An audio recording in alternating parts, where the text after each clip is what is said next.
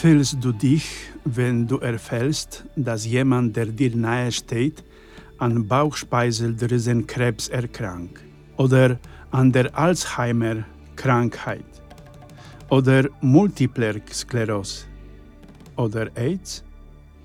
Oder wie fühlte es sich an, als Covid-19 ausbrach und niemand die Auswirkungen der Krankheit kannte?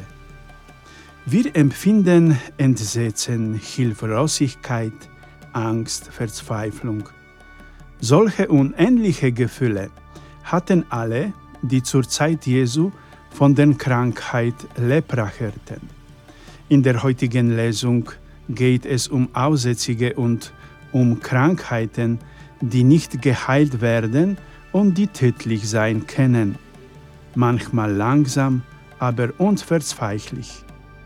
Mehr dazu im heutigen Podcast, dem letzten vor der Fastenzeit. Ich lade euch herzlich ein.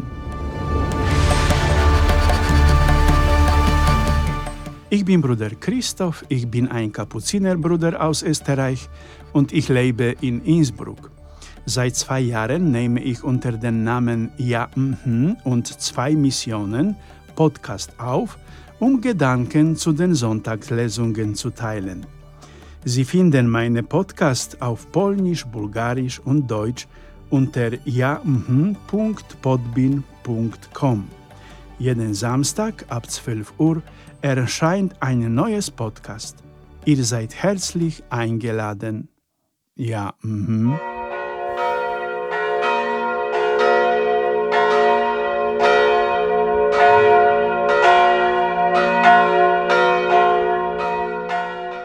Wenn man heute hört, dass eine Nation außer Welt ist, denkt man sofort an etwas Schlechtes. Vor kurzem hatten wir es mit einer solchen Nation zu tun, die jenseits der Westgrenze Polens lebte. Wir wissen, dass dies im Zweiten Weltkrieg endete. Das jüdische Volk hingegen bezeichnet sich seit über 2000 Jahren als das auserwählte Volk und niemand ist darüber empört. Außerdem lässt die Bibel keinen Zweifel daran, dass dies wahr ist. Ein zeitgenössischer hasidischer Jude, also ein religiöser Jude, erklärte mir, dass Israels Auserwähltheit darin liegt, dass es sich entschieden hat, die Tora zu halten, eine Reihe von Gesetzen, die Moses der Gemeinschaft Israels im Namen Gottes gab. Die Tora erhält neben dem Dekalog eine Reihe von Geboten und Vorschriften, die Gott den Israeliten hinterlässt, nachdem er sie aus der ägyptischen Sklaverei geführt hat. Das Leben nach der Tora regelt nicht nur die religiösen Praktiken, sondern auch die tägliche Lebensweise der Juden, eine unheilbare Infektionskrankheit der damaligen Zeit war der Aussatz. Das sagt uns die Ärztelesung. Lepra ist eine Krankheit, die früher tödlich war, so dass die einzige Rettung für die Gemeinschaft der Gesunden in der völligen Isolierung den Kranken bestand. Ein mit Lepra infizierter Mensch wurde allein gelassen oder in Gemeinschaften mit anderen Aussätzigen zusammengeführt. Die soziale Herkunft spielte keine Rolle. Der Kranke wurde aus der Gesellschaft ausgestoßen. Leprakranke waren wie lebende Tote. Sie waren von unausweichlichem Tod gezeichnet. Deshalb behandelten gesunde Menschen Leprakranken so brutal und fürchteten sich panisch, sich auszustecken und zu sterben, denn es gab keine Rettung vor Lepra. Heute ist Lepra in jedem Stadium des Krankheitsverlaufs heilbar, aber bis Mitte des 20. Jahrhunderts wurde der Leprakrank so behandelt, wie es Moses im Gesetz der Tora schrieb. Es ist möglich, einen Leprakranken zu heilen, wie es meine Kapuziner-Mitbrüder in Madagaskar in einem Sanatorium, den sogenannten Leprosorium, tun, aber die durch diese Krankheit verlorenen Körperteile werden nie wieder nachwachsen. Wir, die Gesellschaft des 21. Jahrhunderts, haben unsere Erfahrungen mit der gefürchteten Covid-Krankheit gemacht, die wie die Lepra pandemischen Charakter hat. In den letzten drei Jahren hat Covid Hunderttausende von Menschen auf der ganzen Welt dahingegraft. Wir selbst haben das Grauen einer Covid-Erkrankung durchlebt. Wir suchten die Rettung in Impfstoffen, die nicht immer wirkten, aber vor allem suchten wir die Rettung in der Isolation, damit uns niemand entstecken konnte. Wir erlebten die Gefühle, die Menschen hatten, die auf ihrem Weg einen Leprakranken begegneten. Und nun stellt euch vor, wie sich die Aussätzigen gefühlt haben müssen, die unabhängig von ihrer Herkunft alles und jeden verlassen und sich vor den gesunden Menschen verstecken mussten, um nicht getötet zu werden aus Angst, jemanden anzustecken.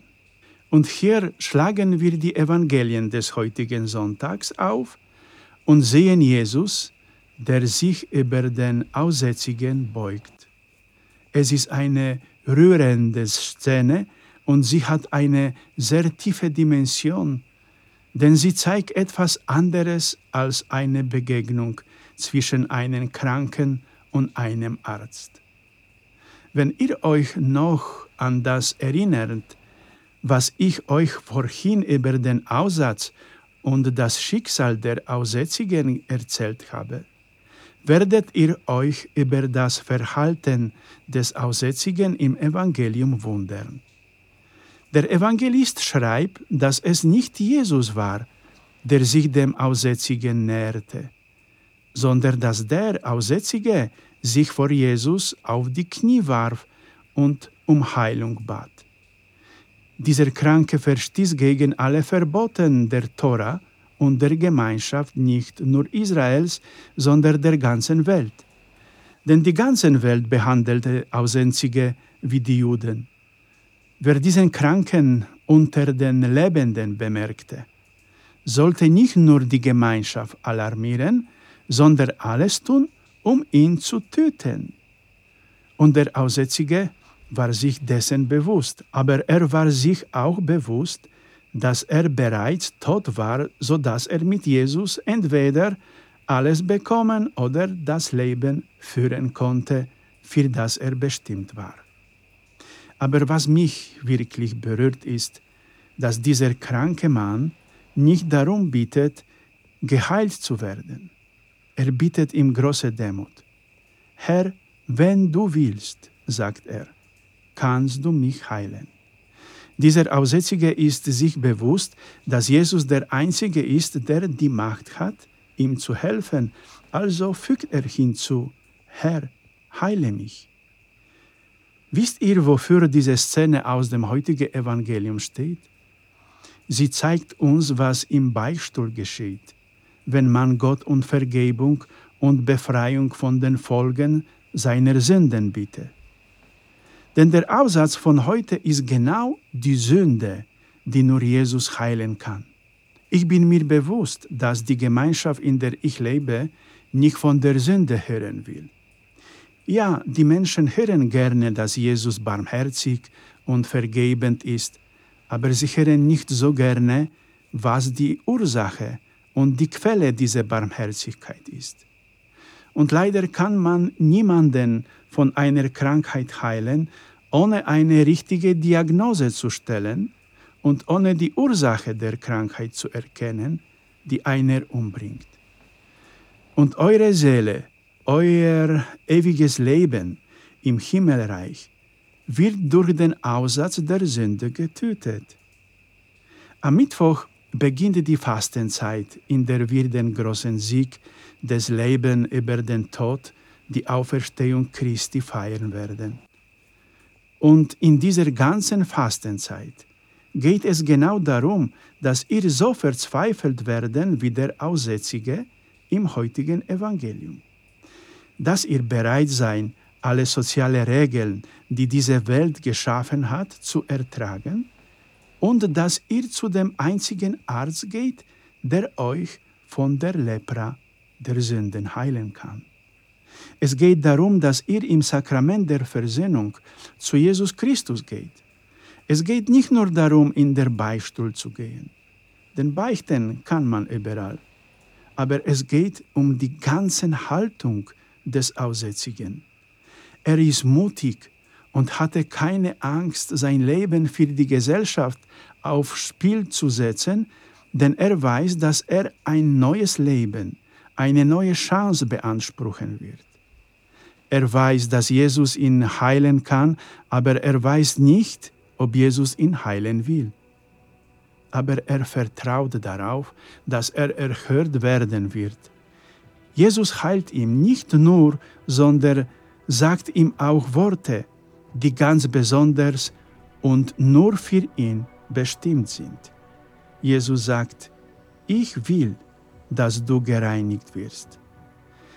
Seht ihr, dass nicht der Aussätzige die Initiative ergreift?